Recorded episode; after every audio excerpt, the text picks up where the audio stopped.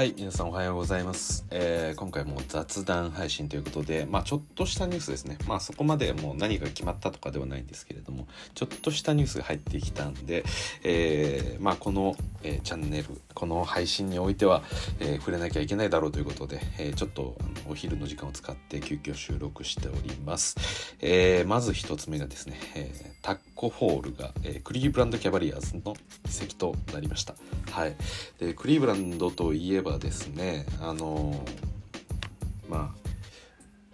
ジャレット・アレンっていうビッグマンがいるわけですけれども。さあどうなるんでしょうかね。あのーちょっと去年のタコのスタッツを見てみますか。プレイタイム多分ねそこまでもらってないんですよねセルツでも。なんかあのー一昨年のえー何でした？あれオールスター投票とかで、えータックホールが、えーまあ、軽さと同じくねあのちょっとしたあのファンフェイバリット枠ということで、まあえーファンが多い、えー LA レイ、えーロサンゼルス・レイカーズそして、えーボストン・セルティックスの、えー中でのさらにこうファンフェイバリットということで出たんですけれども去年はねもう出てこなかったりっていうことでこのタッコホールの面白さみたいなものも、えーだいぶこう、うん、ちょっと熱が冷めてるなっていうのが正直なところですよね。はい、でタコホールはですねえーっと2019年に、えー入ってきましてでボストンで7ゲームに最初出場しましたとルーキーイヤーは。い、でそこで、えー得点は3.3ということで、えーゲームのミニッツもですねえーっと1ゲームあたり4まあほとんどガベージに近いような形で出てくるイメージですよね。はい、でフィールドゴール率が、えー、78%とかなってるんですけれどもまあまあまあ そうですねたった平均得点が3点なんでねまあ別にいいでしょうで、えー昨シーズンにおいては19試合に出場したんですけれども、まあ、時間は同じく7分と少しはプレータイム伸びたんですけれども、まあ、結局こうメインで使うようなところっていうのはあまりなくて、えータコホールやっぱ使えないんじゃないかっていうことが、まあ、ボストンの中でもある程度こう、えーはっきりしたと。で、えー今回えっとですねクリブランドキャバリアーズと、えーまあ、契約することになりましたんでちょっとどういう形でなったかっていうのは追ってなかったんですけどまあトレードとかないでしょうね。地味にウェーブされてたんですかね。あの分かんないです。タッコもね今 NBA で一番でかいプレイヤーなんでですよね。多分変わってないですよねタックホールは。なんでうん。えー、センターハイム1年ノンギャランティードディール。どういうことなんでしょうか？と分かりませんけれども何にせよ、えークリーブランドに移籍してえーどうでしょう？んでえービッグマンをなんかいっぱい入れ替えてますよねそう考えるとキャブスって。まあ、去年の時点でアンドレ・ドラモンドをバイアウトしてレイカーズに途中シーズン途中で来ましたよね。でジャベル・マギもトレードに出しましたよね。はい、でとエヴァン・モーブリーが今年ドラフトされて、えートリスタン・トンプソンも、えー増えて出ていった感じでしたよね。うん、なるほど。だからエヴァン・モーブリーえーどうどう何を考えてるんでしょうかね。タコホルを取るっていうなんかすごいビッグチームを作るんでしょうか。ちょっとねせっかくなんで、えークリーブランドの今の、えーチームをちょっと見てみますか。クリーブクリーブランドキャバリアーズまあちょっとねいろいろあのーまだ情報がニューじゃないかもしれないんですけれども一応見てみますか。2020年21年シーズンのロスターをちょっと見たいなと思います。ムフヨンドゥ・カーベングル。これ多分今年とか入ったプレイヤーですか？あ2年目ですか？えー、なので、えーセンターポジションラリーナンスセンターって書いてますよまあラリーナンスは違いますしえーっとエヴァン・モーブリーはどうでしょうかね。はい。で今だからセンターっていうセンターはうんジャレット・アレンぐらいですかね。でイサク・オコロはまあ、ちょっとセンターにしては低いですし、えー、オスマン、うん、だからジャレット・アレンのあでもそうかアレンよりもモーブリーの方が身長高いんですね。ああとハーテンスタイン。なるほど。なんかどう どうなるんでしょうねこれ。はい。まあまあでも別にタコール取りは取りましたけど、まあ、すぐにどうせあのー、こう出てなんでしょうね。こうプレイヤーの中で、うん、ロスターの中で主力になるってことはまず、えー、ほぼありえないと思うので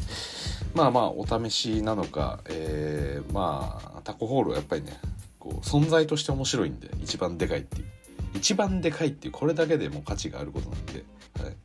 まあ、少なくとも、えー、キャブスのファンからは愛されますしまあそういうなんでしょうちょっと言い方悪いですけども客寄せパンダ的なところもあの一つはまあ面白いからありですよね。ただまあどっちにしろ多分ねこれ撮ったけどこのキャンプの間とかにこのまままたウェーブされるってこともありえるんじゃないかなって全然思いますね正直だからあのモーブリーとか撮ったんでまあそういうことも含めて、えー、まあビッグマンをこう揃えてみて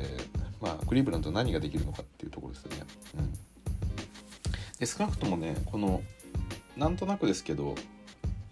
このクリーブランドはなんかでかいビッグマンとなんかちっちゃいガードっていう感じの なんかチームになってるんで、うん、どうなんでしょうね。なんか割とこ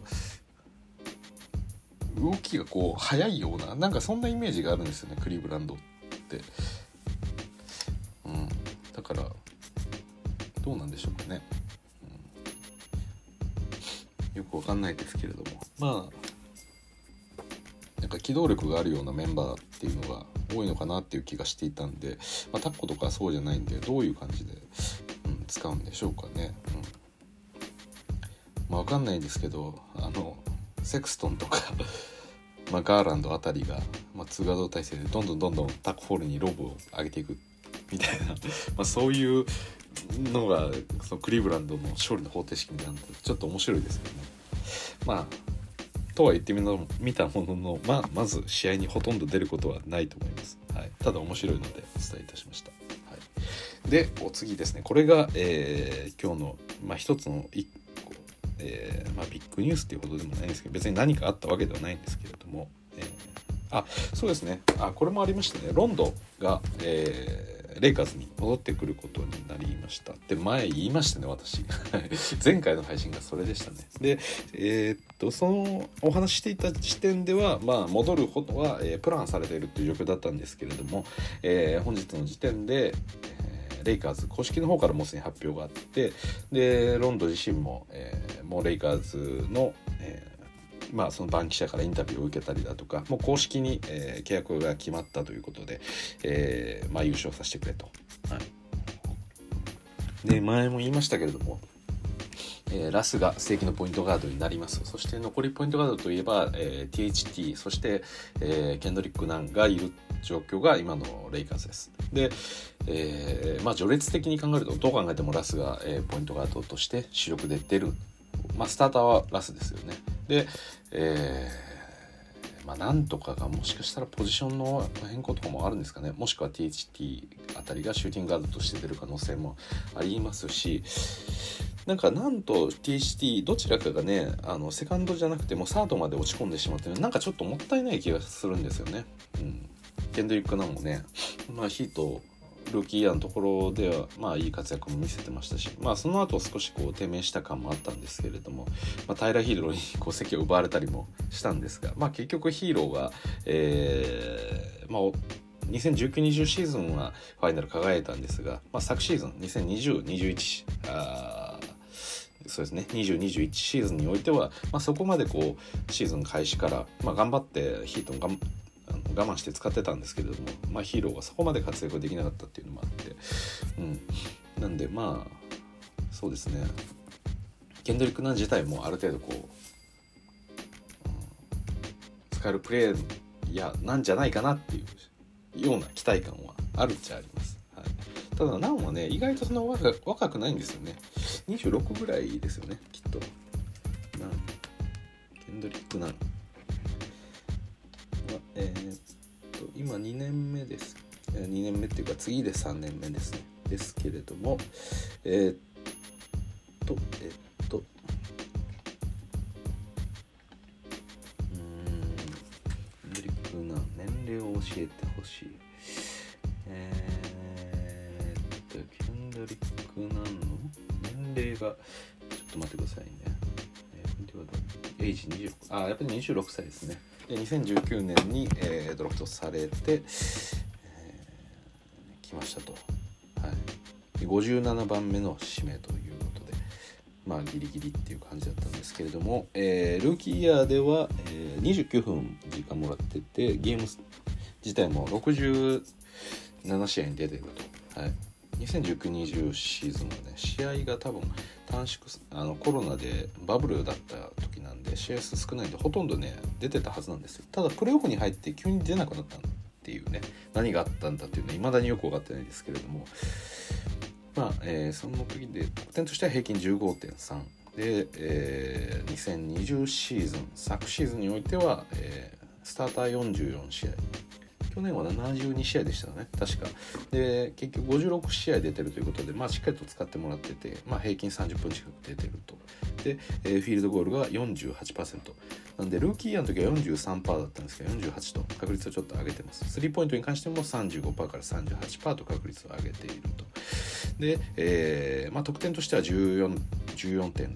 得点ということで、まあ、ルーキーと比べると、まあ、1得点弱ぐらい下がってはいるんですけれども、まあ、先ほど言ったようなフィールドゴールのだったりスリーポイントの、えー、確率っていうのは上がってるので、えー、この辺りは非常にいいんじゃないかなと思います。はい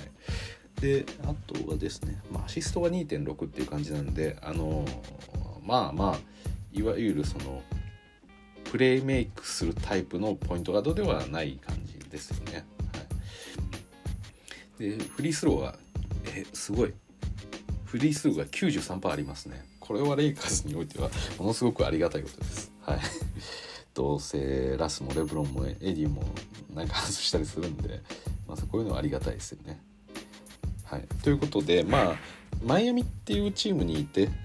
あのまあドラギッチが、えー、制限ポイントガードだったと思うんですけれども、えー、あれ？ドラギッチですよね。ドラギッチ、えー、ダンカン・ロビンソン、えー、バトラーアデバヨ。誰ですかあと。フォワードが1人思いつかないですね。ハスレムじゃなくて、えー、誰がいましたっけ。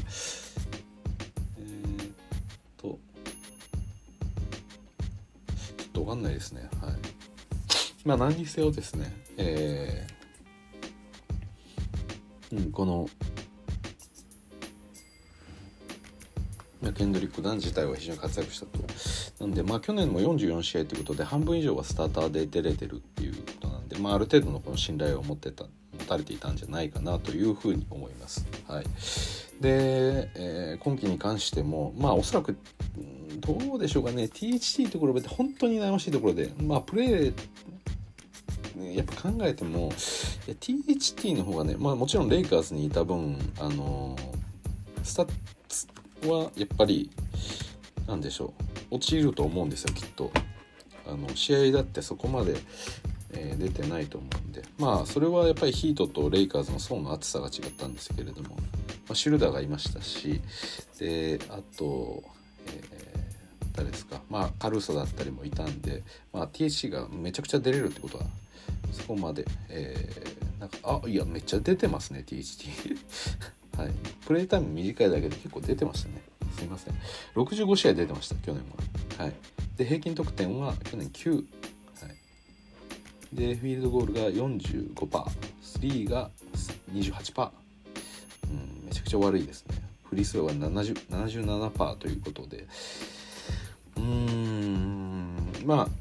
ミニッツは20分なんであのもう少し出れば伸びるかなと思うんですけれども、まあ、THT は結構出たらねスコアリングっていうところで大きく貢献してくれるんで多分スコアリング能力っていう点においたらもしかしたら THT の方がちょっと高いかもしんない。しんないですよね。はい、結構こう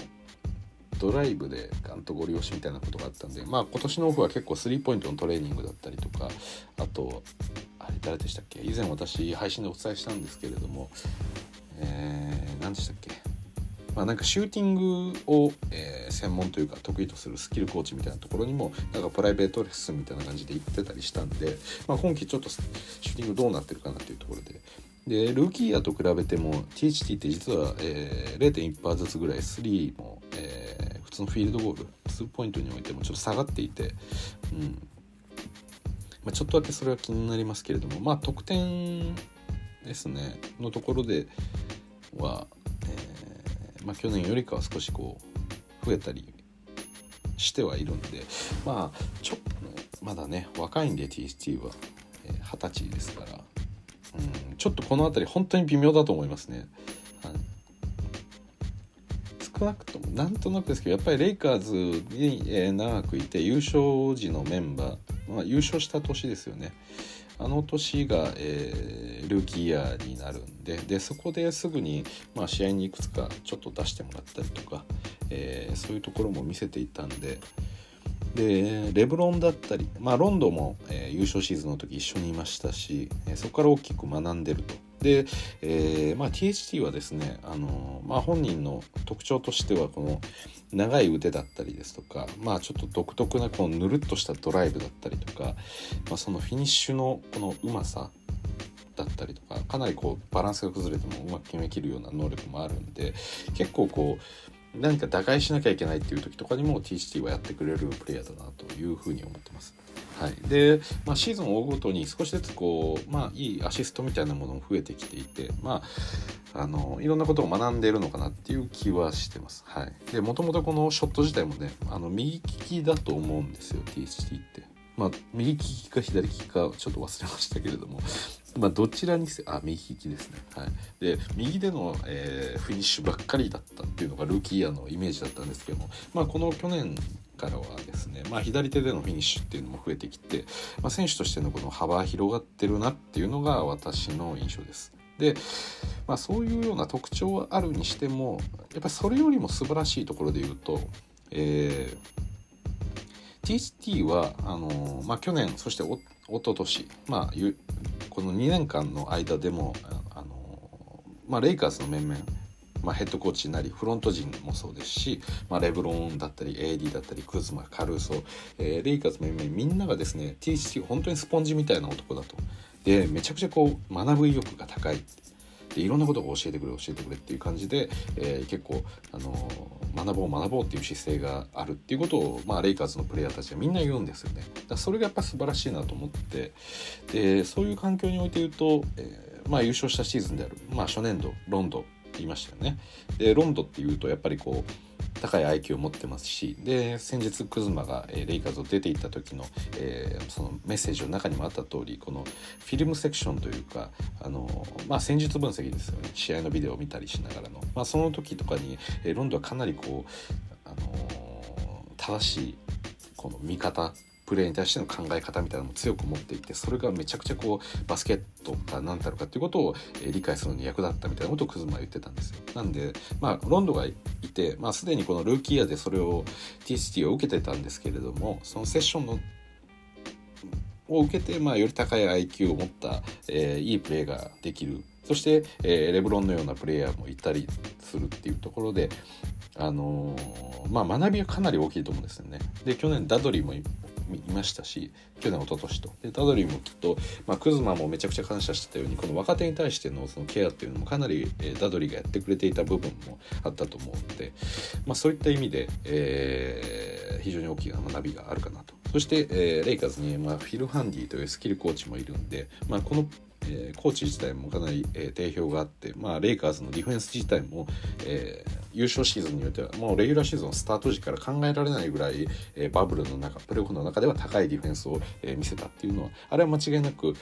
まあなんでしょうボーゲルがもちろんそのディフェンスをディフェンシブをアイデンティティにするっていうところの、まあ、メインの方針はあるんですけれどもそれを体現するそのスキルを身につける特にそのステップワークとかクズマはめちゃくちゃ大きくあったんで、まあ、そこはやっぱりあのフィル・ハンディの、えー、一つ成果でもあったのかなっていうふうに私は思ってるんですよね。はい、どこまでやってるか分かんないんですけど。なんで、えーまあ、THT はそう今このレイカーズにいると本当にすごいスピードで成長していってるだろうなと思っていて。で今年さらにこうロンドンも帰ってくると。で THT も今年3年目ということであのなんと、えー、同期なんですよね、はい、で THT に関しては、えー、50番目で入ってますと。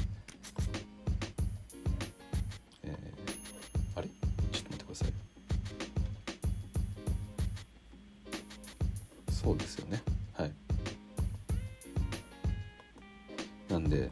一応 THT が、えー、ドラフト50ナンが57位ということでまあポジションとして多く与えられてきたのはナンの方だと思います？まあ先ほど言った通り去年のゲーム、えー、65試合 THT 出てますけどやっぱり20分っていうところですしやっぱ使い方的にも、まあ、ナンナンの方がもう少しこうチームにとっての主力に近いところで働けてたかとは思います TCT はもう少しこうイメージとしてはもうシックスマンに近いというかあのまあガベージはもちろん出ますしだからガベージより1個ランクが上がってるぐらいの立ち位置だったというふうに私は感じてるんですよね。まあレイカーズのその面々やっぱ考えると。はい、なんで、まあ、今年はそういった、えー、カルソだったりっていう、まあ、ポジションがかぶっているプレイヤーたちもこう抜けていた抜けていったんでフィッシュルーダーもいなくなりましたし、まあ、このセカンドポイントガードっていうのをどちらが取るのかっていうのはかなり大きな見ものだと私は思ってます。はい、でナンは、まあ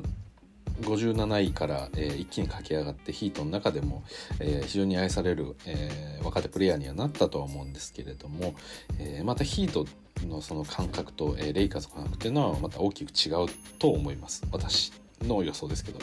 はい、まあ、ヒートはね最近特にこうバトラーが入って以降ヒートカルチャーみたいなものを強く押し出していてなんかヒートカルチャーってそんな脈々とっ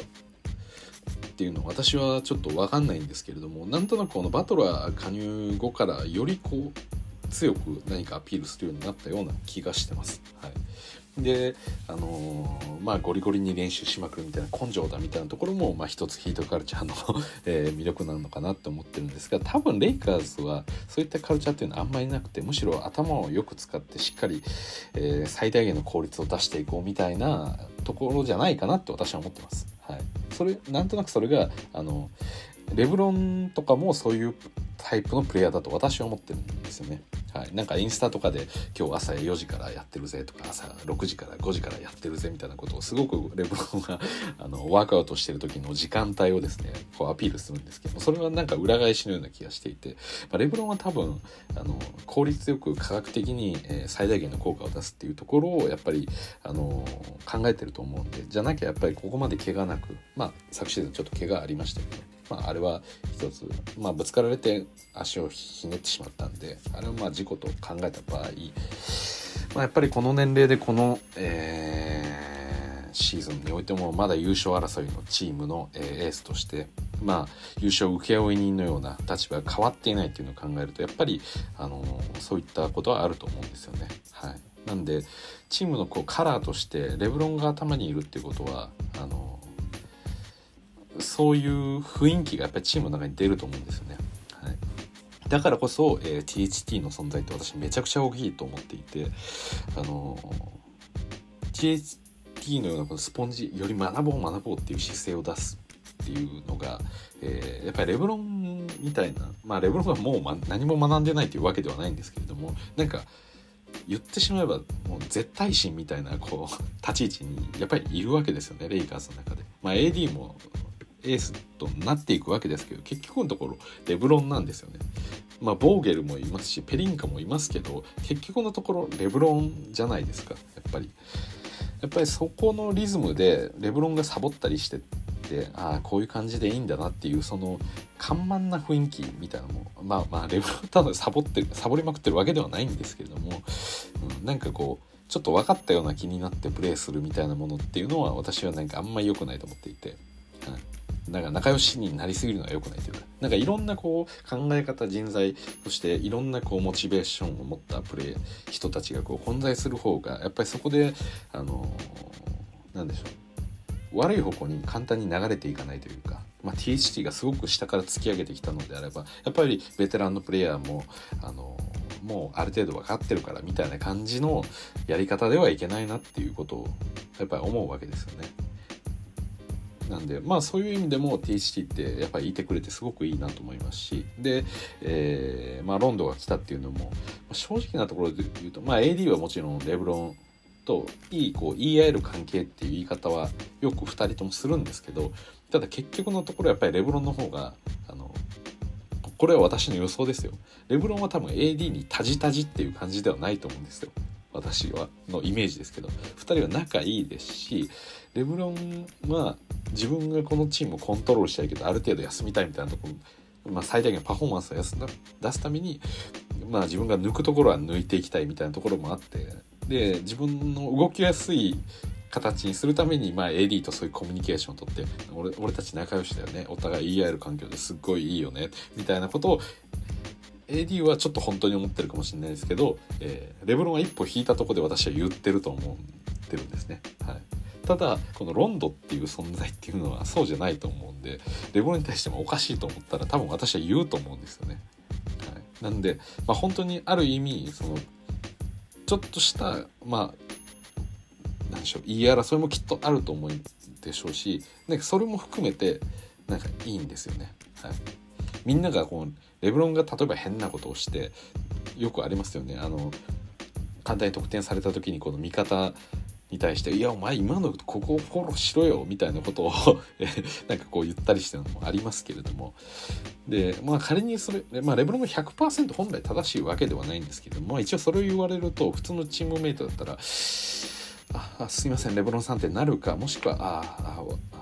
なんだよこいつって思いながらもああまたいつものやつだと思ってああああぐらいで流すと思うんですけど多分ロンドンはそれをちゃんと言ってくれるんじゃないかなといやお前もお前だぞと。お前がやればよかったんじゃねえのかって。今の形はこうこうこうだからこうこうこうこうこうなってこうだろう。みたいなことを、えー、ちゃんと言ってくれるんじゃないかなっていうふうに思ってます。はい。なんでまあメロとかもいいんですけどちょっと仲良すぎる嫌いはありますしであの、まあ、ルーキーイヤーからね、まあ、比較されてきたとは言いながらも、えー、まあ、実質的にレブロの方がもう圧倒的にこう上だっていうことを逆に証明し続けてきた NBA の、えー、何でしょうこの自分のキャリアというか。だから今そのメロ自身は、まあ、ブレイザーズで、まあ、活しましたけれども、まあ、今のそのレブロンの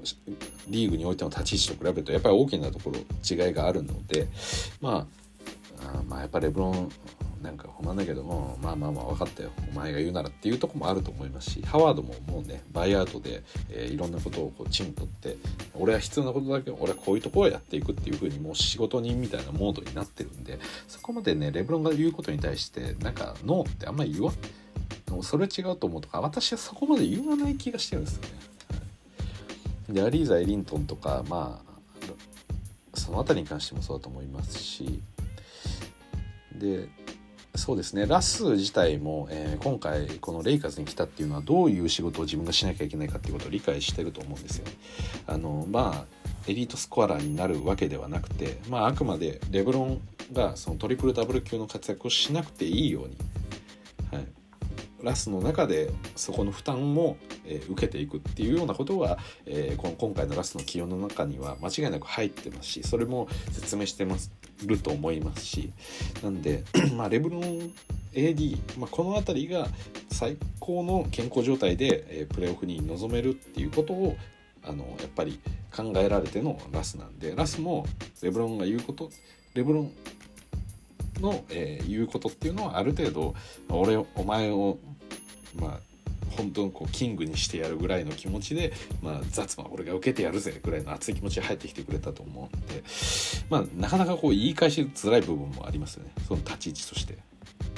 そのラスが「いやお前それはやってくれよ」って言ったら「いやお前はでもそういうレブロンのいろんなサポートをするために来たんじゃないのか」っていうレブロンがやらない、えー要はアウトソーシングした仕事を、えー、ラスが受けるんじゃないのかみたいなことを言われるとそこの線引きってすごく難しいんで、まあ、基本的にはあのそういった微妙なところも全部ラスがやってくれるっていう風になっていくと思うんで、うん、なかなかなんでしょう仕事の関係上こうそれはお前がやってくれよっていうことをなかなか言えないというか、まあ、ラスは全部やる気できてるんで、はい、だからそういう点でなんかロンドっていう存在はすごくいいなって私はちょっと思ってます。はいということでですねあのまあなん私はやっぱりこの、えーまあ、10月からですね、まあえー、プレシーズンが始まった時、まあ、このキャンプ自体もスタートした中であの一番やっぱり注目のポイントっていうのはこのなんと THT どちらが、えー、セカンドのポイントガードの座を取るかっていうのが私は一番熱いところだと思ってます。はい、で、えー、ナンはやっぱりプレーオフで使ってもらえなかったっていうあのルーキーイヤーのことがあったんでうんそうですね。なんで去年のそのプレーオフも見てもこれえっとですねさっきまでの私のお話はレギュラーシーズンでのお話なんですけれどもえー、っとですねすいません、えー、プレーオフにおいてはですね2019年まあルーキーイヤーで15試合出てます、はい、でただ2年目で 4, 4試合しか出てないですプレーオフが、はい、4試合ですよ。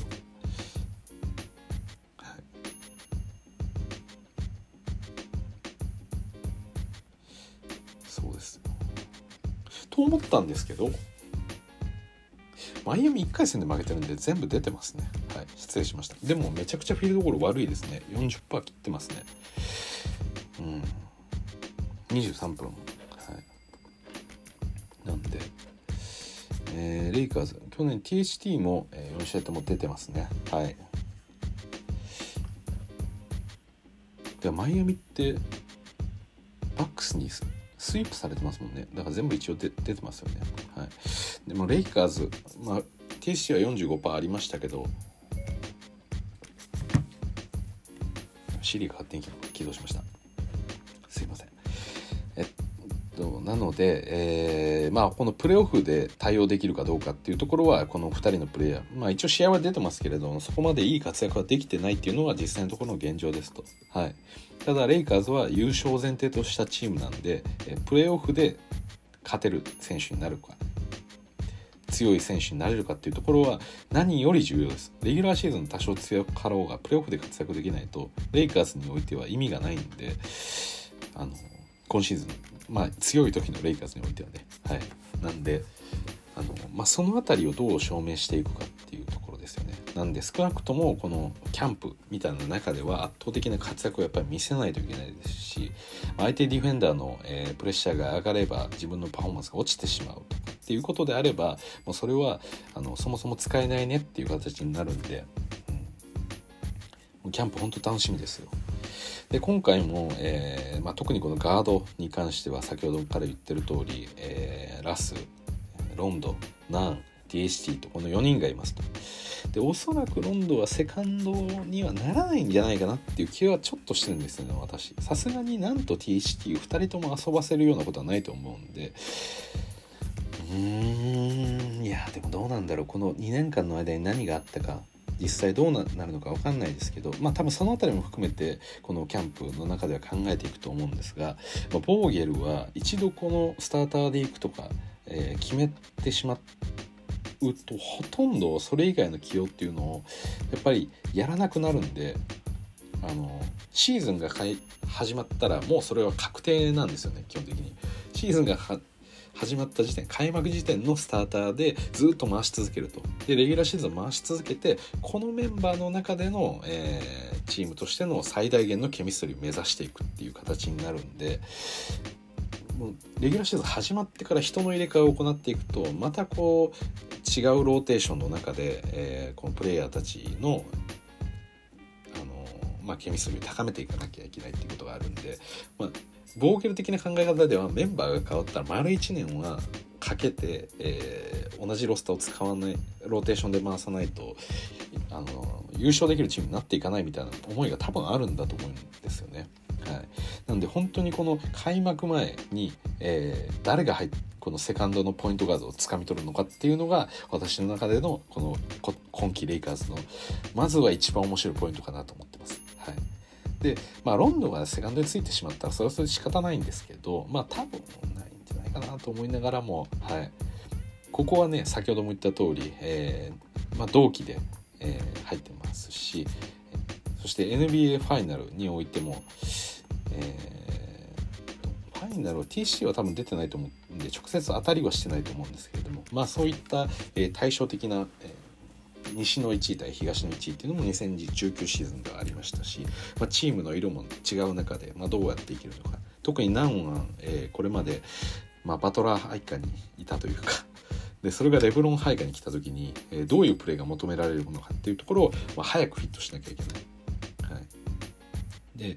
あのー、まあ、防御が少なくとも、えー、ディフェンスができないことにはやっぱりオフェンスでは使いたがらないプレイヤーなんで、あのー、まあ、チームに慣れていくっていうのは雰囲気だったり、えそのカルチャーもそうなんですけれども早く、えレブロンの考え方頭の中とこうできるだけマッチしていくような、まあ、そういうことが求められると。なんでまあ先ほどもちょっとだけ言いましたけども、まあ、THT の方からまあいいアシストが出たりするようなケースもちょこちょこ見えてきてます。なんでそれがもう少し伸びてきてるのであれば THT はもっともっと部があると思ってますね。はい、個人としての、えー、ショットクリエイトする能力は THT にもありますしでさらにあの、まあ、超強力なレブロン AD っていう武器をやっぱりレイカーズにあるんでそれをうまく使って、えー、イージーな得点を作っていく、まあ、ハワードに対してもそうです今季に関しては、まあ、それを何ができるかどうかっていうところですよね。はい、まあ、その辺りあの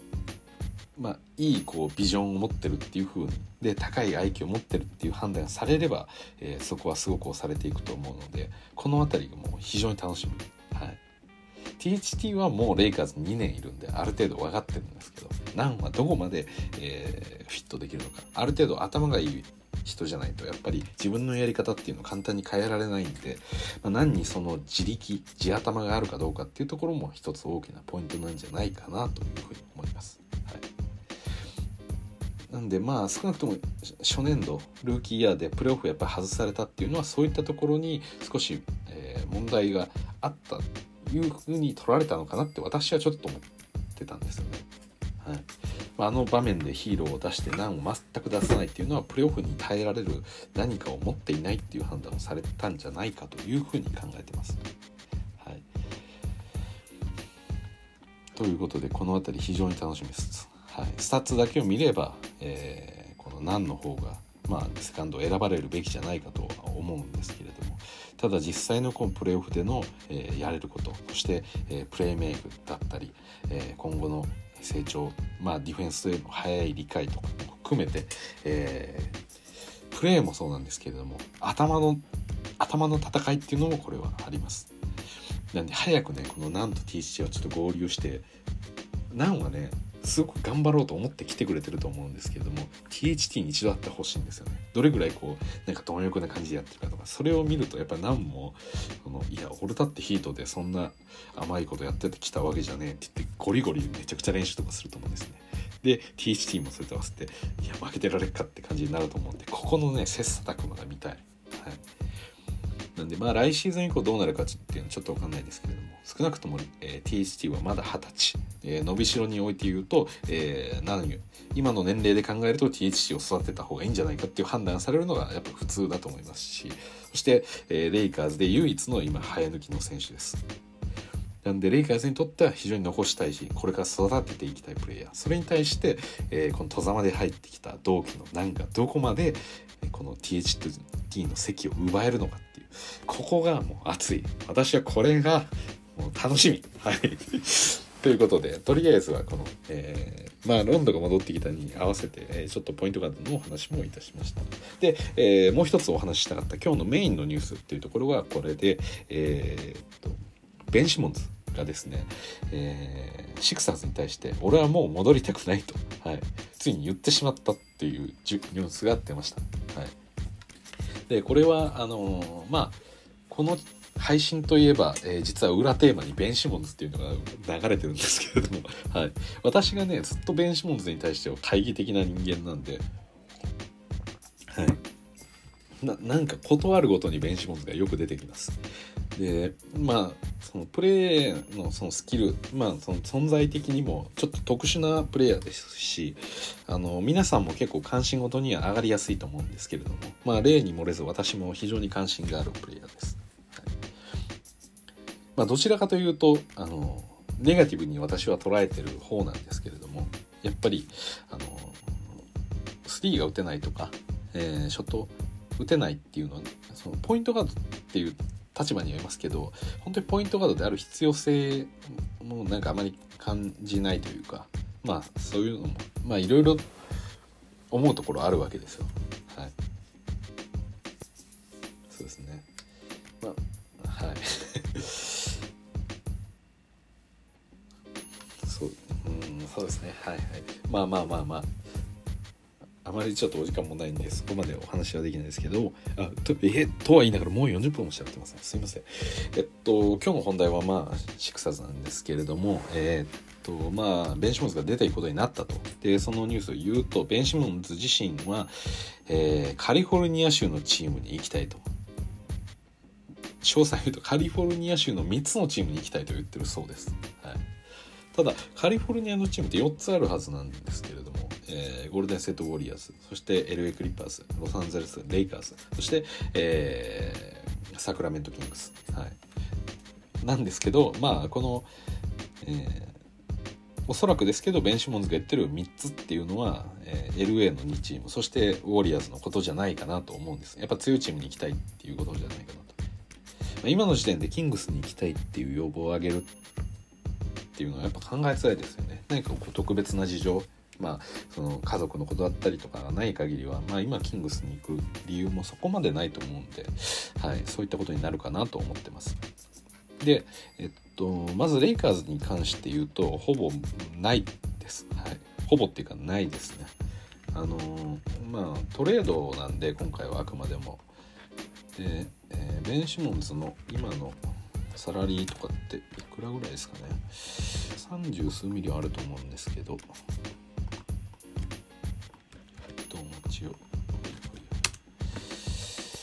ベン・シモンズのサラリーを調べよう。そうですね、えー、2.9, 2.9ミリオンと、はい、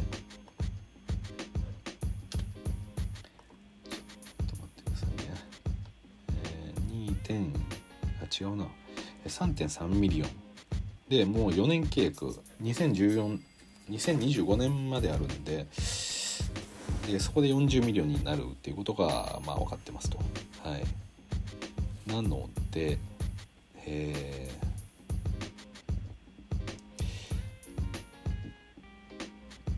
ー、そうですねここの舵を切れるかっていうことですよね。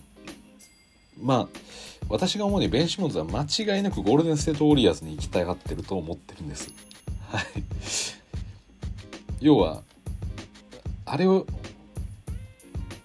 ドレーモンド・グリーンをやりたがってると思うんですよね結局のところ。まあそれが一番近いですよね。はい、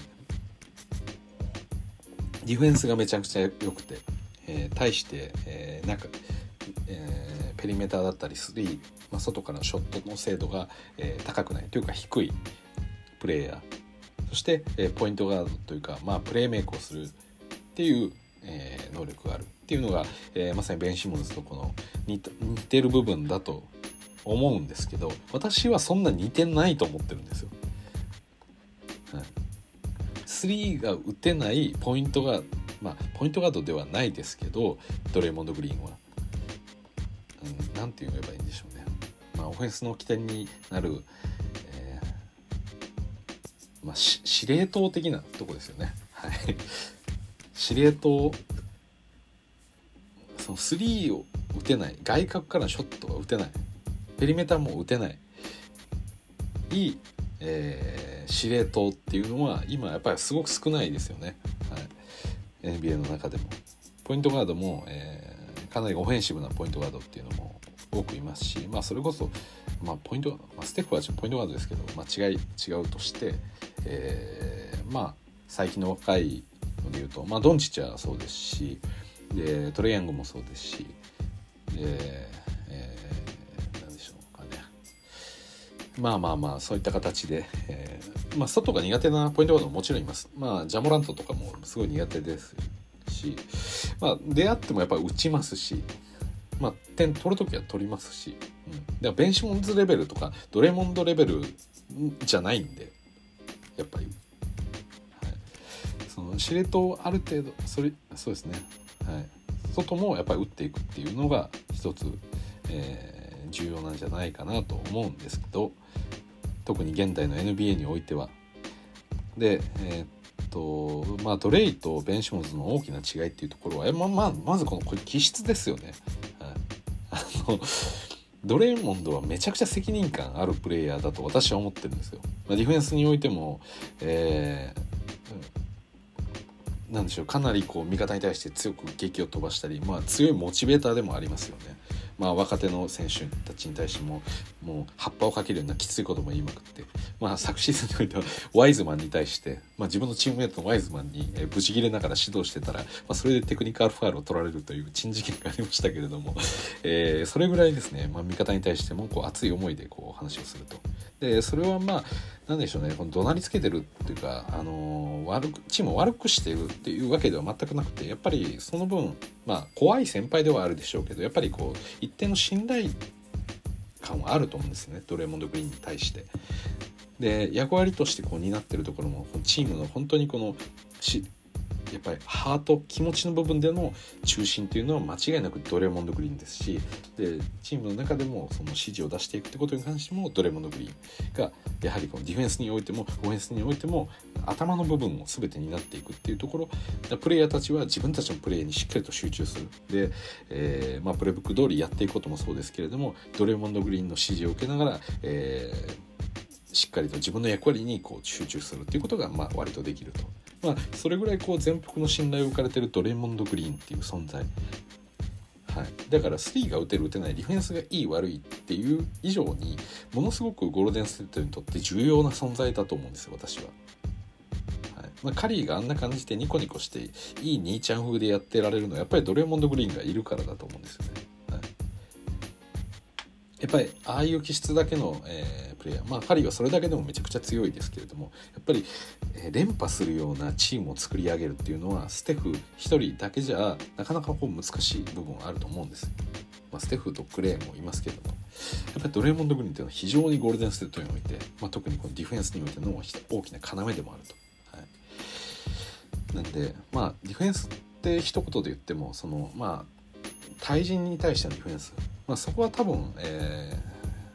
ドレイよりも、えベンシモンズの方が優れてるとは思うんですけれども、まあ、1人で頑張って守れるのって、まあ、1人か2人なんでただ、えー、しっかりとチームのローテーションでこうカバーしたりだとか、えー、周りにこう指示を出していくと、えー、ディフェンスとしてチームとしてのディフェンスの、えー、底上げがグッとされるんでだから1人の優秀な対人ディフェンダーよりも、まあ、よりこうヘルプディフェンスだったりそのディフェンスのローテーションをうまくこう中で見てるそして指示を出せるプレイヤーっていうのがいる方があのチームとして硬くなるんじゃないかなと思うんですね。スティール数が増えるとかあのハイライトが増えるっていうのはベンシモンズの方が多いと思うんですけどなんでそういう点で言ってもこのゴールデンステートが得点をバコバコ取りまくってしっかりと守っていくっていうことができるのは間違いなくこの、えー、まあドレーモンドのおかげだと思ってるんで、まあ、そういう点においてベンシモンズとドレーモンドっていうのは私は全然違うプレイヤーだと思ってるんですよ。ね。だ特徴として3が打てないっていうところがそっくりだっていう。まあドレイはそれでも打ちますけどね言っても、はい、ほぼ0本。まあベンシモズの3に関してはもう0本ってカウントしていいと思うんですよシーズンで。まあちょっとは打ってますけど。でも本当に打たないんで必要な時でも。なんとなく打つっていう感じなんででも。ドレイは自分がここ空いてるし打たなきゃいけないっていう時にはやっぱ打つんで、はい、その辺この何でしょうチームの事情を考えて自分はやんなきゃいけないから、まあ、ちゃんとやるっていうのか自分はあんまりやりたくないからやらないっていうことをやってるかっていうなんか大きな違いがあるんですよね。これが私がなんとなく感じてるこの責任感の違いみたいなところなんですけど。はい、でこそうですねここが一番違う気がしますね。はい、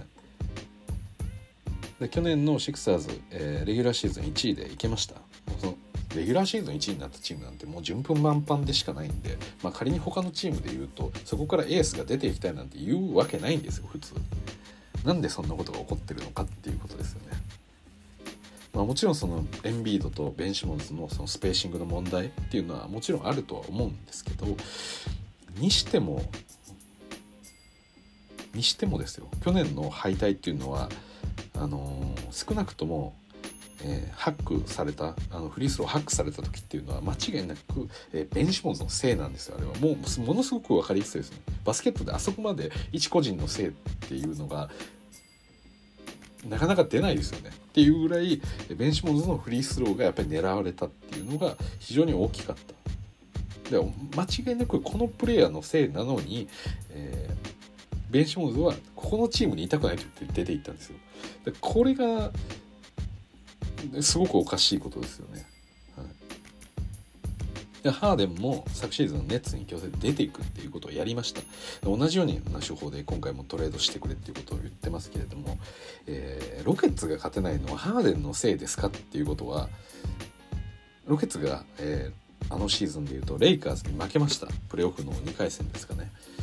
で負けましたけれどもあれはハーデンのせいかっていうことですよ。それは多分ちまあもちろんハーデンのせいとも言えるんですよ。チームのエースなんでね。ただハーデン以外の要因も非常に多いだろうなっていうところですよね。まあやっぱりそのロケッツのまあいろんなものに、えー、こうまあ戦術的なものもそうですしそのオーナーのその選手の獲得？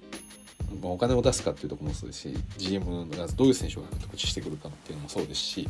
だヒューストンが勝てたのかって言ってこのチームじゃそれこそロケッツのオーナーがお金を出さないっていうのであればこれ以上の戦略の補強も見えないっていうことで、えー、であれば自分は優勝チームになれないっていうことをハーデンは自分は全力で頑張ったけどダメだった。だからもうこのチームを出ていって他のチームで、え、優勝したいということでトレードさせろって。これは私は分かるんです。よでもベン・シモンズが今回トレード要求をしたのは、うん、もちろんそのエンビードを優先されてしまったからっていうのはあるんでしょうけどそれを招いてるのは自分自身でもあるっちゃあることなんで。まあ、少なくともそのフィットの問題で出ていくことにトレードになるっていうことはあっても仕方ないと思うんですよ私はもともとシクサーズのこのエンビードとベンシモンズっていうこの2枚体制っていうのはちょっとまずいんじゃないかって私は思ってたんでなのでどちらから出ていくべきだったと思いますしで今のところ言うとやっぱりエンビードを残しておくべきだと思うんですよシクサーズは。それは非常に理解できますしどこかのタイミングで多分出ていった方がシクサーズにとっても良かったんじゃないかなっていうのは思ってるんですけどこんな形で終わるっていうことがちょっと信じらんないですよね。それフィットの問題でもうダメだからまあベンシモンズ自身も他のチームに行った方が自分の活躍できる場面も増えるでしょうしそれは間違いないんですよ。だから、えー、シクサーズの、えー、フロント陣だったりとかともしっかり話してで自分自身も成長したいしこのシクサーズっていうチーム自体もエンビードを主力にしていった方がいいっていうのであれば、えー、お互いの幸せのためにそこはトレードしようと FA で出ていこうっていう結論はあっていいと思うんですけどこれ今回のこの全然連絡取らなくてまあそれ噂レベルですけれども、まあ、間違いなく、えー、関係はいいとは言えないですよね。でこの関係が悪くなった原因っていうのは、うん、どちらにもありますよ。もちろんその私が見えてないところでの、えー、チームの内部ロッカールームで行われるような、まあ、まあ、チームの今後の方針としてエンビードを優先されていくことが面白くないっていうのも分かるんですけれどもまあ、外に見えるはっきりとした指標としては、えー、ベン・シモンズが全然得点を取れないスリーを決めれない打てないでフリースローも決めれないっていうことが明確に結果として出ているわけなんで少なくともベン・シモンズ側にもそのチームを敗退させた理由っていうのははっきりとあると思ってるんで。はいなんでじゃあこれでゴールデンステートに行きましたでゴールデンステートもまあ完全に自分完璧に自分を立ててくる自分のやりたいことができるような環境なんてないんで結局その中で自分がどうやって活躍していくかいろんな条件がある中で自分がやりたいことできないけどでもそれでも別の部分で頑張って結果を出していく。求められたものを出し、えー、答えながらかつ、えー、自分のやりたいことっていうのをこう混ぜていくっていうようなのが、えー、この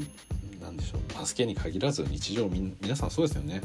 学生になっても、え、仕事になっても全部やりたいことをやれるわけじゃないんでその中で自分のやりたいことと求められることっていうのをすり合わせて、えー、高いパフォーマンスを持って、こう維持していくってことが大事だと思うんですがそれをねベンチモード諦めたんですよね。でここにじゃあゴールデンステートに行けばフリースロー良くなるのかっていや精神的にちょっと安定するから、えー、良くなるよっていやもうでも次また何かえ思うんでしょっていうやりたかったことができなかったとか、というところが私は心配してるんですよね。まあ、少なくともこのあのシクサーズよりかは、えー、ゴールデンセットに行った方がまあいろいろいい部分もあるんじゃないかなと思うんですけどただどうなんでしょうね、うん、そのマインドセットが良くないなと私は思ってます。はい、で結果的にゴールデンステートに、えー、移籍するっていうのはトレードするっていうのは全然 OK だと思うんですよ私。ただそのプロセスが気になる、はい、別に転職はしたしたらしたでいいと思うんですよ。自分の給料を上げるためでも自分のもっとやりたいことをやるためでもするべきだと思うんですけれども。ただあのなんでしょうね、なんかやめ方が大事なわけじゃなくて自分の失敗を顧みないような形になっちゃってるんで同じことをやってしまうんじゃないかっていうことですよね。で自分である程度そこに関してはクリアしたも自分の中の課題っていうのを理解してそれを、えー、今何とか超えようとしたなんかそれを全部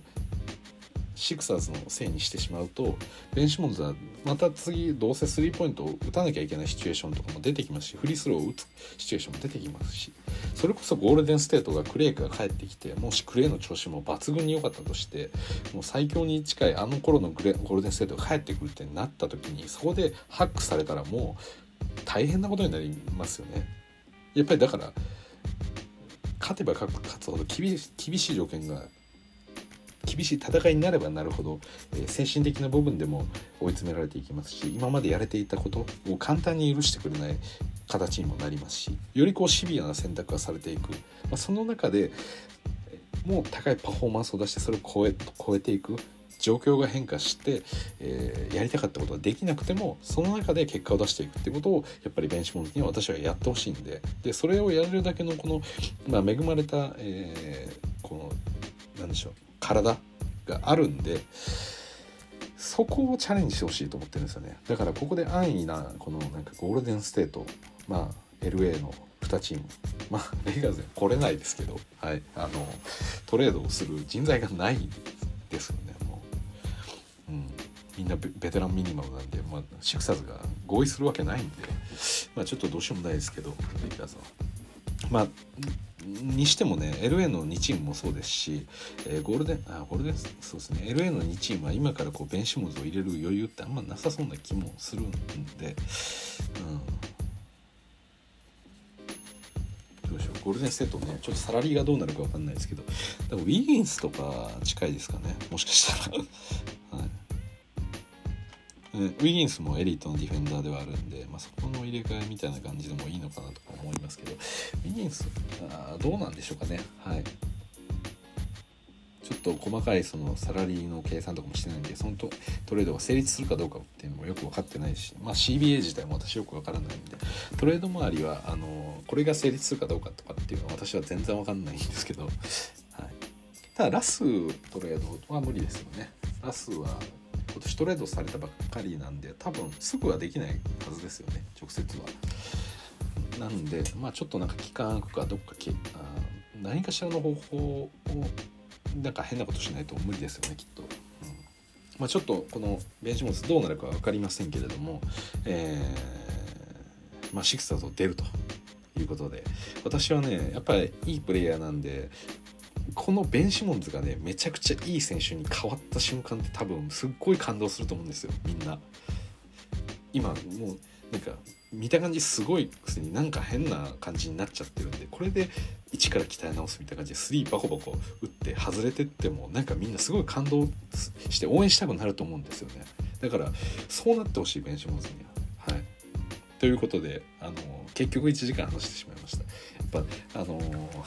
今日はね熱いテーマがいっぱいあったんでベンションズ論っていうのはやっぱり面白いっていうのとあとなんと THT ここも面白い。そしてあのまあ、NBA ナンバーワンの身長を持つ、えータックホールがクリーブランドに行くということでビッグタワーが、えージャレット・アレンとのツインタワーになるのかっていったような面白い話題もあったり、